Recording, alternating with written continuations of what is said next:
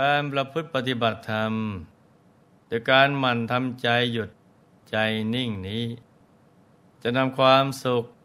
และความบริสุทธิ์มาเกิดขึ้นในชีวิต อีกทั้งจะเป็นบาทเบื้องต้น แห่งความสำเร็จทั้งหลายทั้งปวง ใจที่หยุดนิ่งดีแล้ว จะเป็นแหล่งรวมแห่งความสุข ที่ละเอียดประณีตเพิ่มขึ้นไปตามลำดับ ตั้งแต่สุขที่เกิดจากใจโล่งโปร่งเบาสบาย สุขเมื่อเข้าถึงแสงสว่าง เข้าถึงดวงปฐมมรรคจนถึงสุขที่เกิดจากการเข้าถึงกายในกาย กระทั่งเข้าถึงพระธรรมกาย ไปตามแผนผังชีวิตของมนุษย์ทุกๆคน ซึ่งการที่จะเข้าถึงความสุขนี้ได้ ต้องทำใจหยุดนิ่งอย่างเดียวเท่านั้น พระสัมมาสัมพุทธเจ้า ตรัสกับกลบุตรที่ได้รับอนุญาตให้บวชด้วยประโยคสั้น ๆว่า เอหิภิกขุสวากขาโตธรรมโม จระพรมจริยัง สัมมาทุกขสะ อันตกริยายะ จงเป็นภิกษุมาเถิด ทำมันเรากล่าวดีแล้ว เธอจงประพฤติพรหมจรรย์เพื่อทำที่สุดแห่งกองทุกข์ โดยชอบเถิด ในสมัยพุทธกาลมีวิธีอุปสมบทแปดอย่างด้วยกันคือหนึ่งเอหิภิกขุอุปสัมปทาสองสรณะคมณะอุปสัมปทาสามโอวาทะ ปฏิกหณะอุปสัมปทาสี่ปัญหาพยากรณะอุปสัมปทาห้าครุธรรมะปฏิกหณะอุปสัมปทาหกทูเตนะอุปสัมปทาเจ็ดอัฏฐวาจิกาอุปสัมปทา และแปดยติจตุทะกรรมะ อุปสมปทาสำหรับการอุปสมบททั้งแปดวิธีนี้ หลวงพ่อจะค่อยๆอธิบายรายละเอียด พร้อมทั้งตัวอย่างบุคคลผู้ที่อุปสมบทในแต่ละวิธี ให้ลูกๆได้เข้าใจกันนะจ๊ะ แม้ว่าการอุปสมบทในสมัยพุทธกาลมีมากถึงแปดวิธีด้วยกัน แต่โดยทั่วไปมีเพียงสามวิธีคือ เอหิพิขูปสัมปทา ติสรณะคมนูปสัมปทา และยติจตุตะกรรมะอุปสัมปทา ซึ่งเป็นวิธีการบวชที่นิยมปฏิบัติกันมายาวนานจนถึงปัจจุบันคำว่าเอหิภิกขุปสัมมทา หมายถึงวิธีอุปสมบทที่พระสัมมาสัมพุทธเจ้า ทรงประทานการบวชโดยพระองค์เอง เอหิภิกขุปสัมมทานี้ แบ่งออกเป็นสองประเภท คือ การบวชให้กับพวกแรกพระองค์จะตรัสว่า เอหิภิกขุจงเป็นภิกษุมาเถิดเป็นนันตรัสอนุญาตเฉพาะผู้ที่ได้บรรลุพระอรหัตผลแล้ว ให้ถือเพศสมณะ ทันทีที่ตรัสอนุญาต บาจีวรพร้อมด้วยเครื่องอัฐบริขาร ก็จะบังเกิดคุณเดชพุทธานุภาพ และบุญญาลิของภิกษุรูปนั้นผ้าตรายจีวร จะลอยมาจากนภาอากาศห่มคลุมกายของท่าน เพศคารวะจะอันตรธานไปทันที ไม่ต้องเสียเวลาปลงผม ไม่ต้องเสียเวลาแสวงหาเครื่องอัฐบริขาร ทุกอย่างเกิดขึ้นในบุญญาลิศประทรงเครื่องสมณะบริขารแล้ว ภิกษุรูปนั้นจะเป็นเหมือนพระเถระผู้มีพรรษาตั้งร้อย และดูหน้าเลื่อมใสเพราะท่านเป็นผู้ มีความรู้สึกกาย วาจาใจ เนื่องจากได้ทำกิจในพระศาสนา เสร็จเรียบร้อยแล้วสำหรับประเภทที่สองพระองค์จะตรัสว่า เอหิภิกขุสวากขาโตธรรมโม จระพรหมจริยัง สัมมาทุกขะอันตกริยายะ เธอจงเป็นภิกษุมาเถิดทำมันเรากล่าวดีแล้ว เธอจงประพฤติพรหมจรรย์เพื่อทำที่สุดแห่งทุกข์โดยชอบเถิด เป็นอันทรงอนุญาตให้บวชได้ เพียงแต่ภิกษุที่ได้รับพุทธานุญาตนี้ ยังไม่ได้หมดกิเลสเป็นพระอรหันต์ยังเป็นเสกบุคคล ที่จะต้องศึกษากิจในทางพระพุทธศาสนาอยู่ บางท่านได้บรรลุเป็นพระโสดาบัน เป็นพระสกิทาคามี เป็นพระนาคามี แต่ถึงกระนั้น ท่านก็ยังได้สิทธิพิเศษ ได้รับบวชแบบเอหิภิกขุ มีบาทจีวรที่สำเร็จด้วยฤทธิ เหมือนพระอรหันต์ทุกอย่าง เพียงแต่เมื่อบวชแล้ว ก็ต้องมาทำความเพียรกันต่อ จนกว่าจะได้บรรลุเป็นพระอรหันต์ปฏิบวชได้เอหิภิกขุปสัมมทา เป็นรูปแรกในพระพุทธศาสนา คือท่านพระัญญาโกนทัญญะ ซึ่งเรื่องย่องท่านมีอยู่ว่า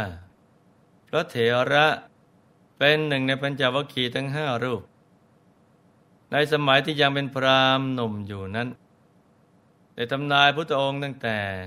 ครั้งเป็นเจ้าชายสิทธัตถะราชกุมมารว่า จะได้ออกบวชเป็นพระสัมมาสัมพุทธเจ้า จากนั้นก็ได้ชักชวนหมู่คณะอีกสี่รูป ออกบวชเพื่อรอคอยพระมหาบุรุษเมื่อทราบข่าวว่าพระมหาบุรุษ เสด็จออกมาหาพิเนศกรมแล้ว ก็ได้ชักชวนกันไปเป็นอุปถาก คอยดูแลความเป็นอยู่ทุกอย่าง ต่อมาภายหลัง เห็นว่าพระมหาบุรุษ ละการบำเพ็ญทุกขกริยา จึงชักชวนกันละทิ้งพระพุทธองค์ ไปอาศัยอยู่ที่ป่าอิสิปตนะมฤกทายวัน แขวงเมืองพาราณสี แต่พระองค์กลับมองว่า เป็นโอกาสดีที่จะได้บำเพ็ญสมณธรรม ตามลำพัง ไม่ต้องเป็นภาระให้ใครมาอุปถากดูแล ครั้นถึงวันเพ็ญขึ้นสิบห้าค่ำเดือนหกก็ได้ตัสรู้อนุตตรสัมมาสัมโพธิญาณ หลังจากสวยวิมุติสุข และพิจารณาธรรมทั้งแปดหมื่นสี่พันพระธรรมขันธ์ครบเจ็ดสัปดาห์แล้ว ทรงตรวจตราดูเหล่าเวนยสัตว์ผู้จะตัสรู้ตาม ก็เรียกว่าปัญจวัคคีย์ทั้งห้านี่แหละ จะสามารถตัดสรุธรรมตามที่พระองค์ได้บรรลุแล้ว จึงเสด็จไปแสดงปฐมเทศนา ชื่อธรรมจักกับปวัตนสูตร ให้ปัญจวัคคีย์ทั้งห้าได้รับฟังกัน เมื่อจบพระธรรมเทศนา ดวงตาเห็นธรรมมันปราศจากทุลี ได้เกิดขึ้นกับท่านพระโกนหัญญาว่า เยเกจิ สมุทยธรรมัง สัพพันตังนิโรธธรรมัง สิ่งใดสิ่งหนึ่ง มีความเกิดขึ้นเป็นธรรมดา สิ่งนั้นทั้งหมดก็มีความดับเป็นธรรมดา เทวดาในป่านั้นได้บรรลุเสียงว่า นั่นพระธรรมจักรอันยอดเยี่ยม พระผู้มีพระเจ้าสมประกาศให้เป็นไปแล้วณป่าอิสิปตนะมรุกทายวัน อันสมณะพรามเทวดา มารพรหมหรือใครๆในโลกจะปฏิวัติไม่ได้ เทวดาชั้นจาตุมหาราช ได้ยินเสียงของพวกภูมิเทวาแล้ว ก็บรรลุเสียงตัดต่อกันไปเรื่อยๆดังกันไปถึงเทวดาชั้นดาวดึง เทวดาชั้นยามา เทวดาชั้นดุสิตเทวดาชั้นนิมมานารดี วดาชั้นปรนิมิตวสวตี จนถึงเทวดาที่นับเนื่องในหมู่พรหมทั้งหมื่นโลกธาตุได้วันไหว แสงสว่างอันยิ่งใหญ่ หาประมาณไม่ได้ ก็ปรากฏในโลก ล่วงเทวานุภาพของเทวดาทั้งหลาย ขณะเดียวกัน พระผู้เป็นพระเจ้า ทรงเปล่งอุทานว่า ท่านผู้เจริญ กนทัญญะได้รู้แล้วหนอ ท่านผู้เจริญกนทัญญะได้รู้แล้วหนอ เพราะฉะนั้นคำว่าอัญญากนทัญญะนี้ จึงได้เป็นชื่อของพระโกนทัญญะ ตั้งแต่นั้นเป็นต้นมาว่าท่านได้ดวงตาเห็นธรรม ข้ามความสงสัยทั้งปวงได้แล้ว ปราศจากถ้อยคำแสดงความสงสัย ในคำสอนของพระบรมศาสดา ได้ทูลขอบรรพชาว่า ขอข้าพระองค์เพิ่งได้บรรพชา เพิ่งได้สมบัติในสำนักของพระผู้มีพระภาคเจ้าเถิด พระพุทธเจ้าค่ะ พระผู้มีพระภาคเจ้า ทอดพระเนตร เห็นท่านพูดถึงพร้อมด้วยอุปนิสัย เพื่อเป็นเอหิภิกขุจึงทรงเหยียบรหัตถ์เบื้องขวา ซึ่งมีสีดุจทอง ออกจากระหว่างบางสุกุลจีวร ซึ่งมีสีดุจเปลวเพลิง แปลงพระสุรเสียงกังวานว่า เอหิภิกขุเธอจงเป็นภิกษุมาเถิด แล้วตรัสต่อไปว่า สวาขาโตธรรมโม จระพระมจริยัง สัมมาทุกขสะอันตกริยายะทำอันเรากล่าวดีแล้ว เธอจงประพฤติพรหมจรรย์ เพื่อทำที่สุดแห่งทุกข์โดยชอบเถิดทันทีที่สิ้นพระสุรเสียง บาและจีวรที่สำเร็จด้วยฤทธิ์ก็ลอยมาคล้องกาย เป็นผู้นุ่งห่มผ้ากาสาวะ คือนุ่งผ้าอันตรวาสกผืนหนึ่งห่มผ้าอุตราสงผืนหนึ่ง มีสังกติพาดบนไหล่ผืนหนึ่ง มีบาดดิน ที่มีสีเหมือนดอกอุบลเขียว คล้องที่บ่าข้างซ้าย เป็นดุจพระเถระผู้มีพรรษาตั้งร้อย เป็นผู้สมบูรณ์ในอริยบท มีพระเจ้าเป็นพระอุปชา การบรรชาลูกสมบัติก็เป็นอันสำเร็จสมบูรณ์ทุกอย่าง ที่กล่าวมานี้คือ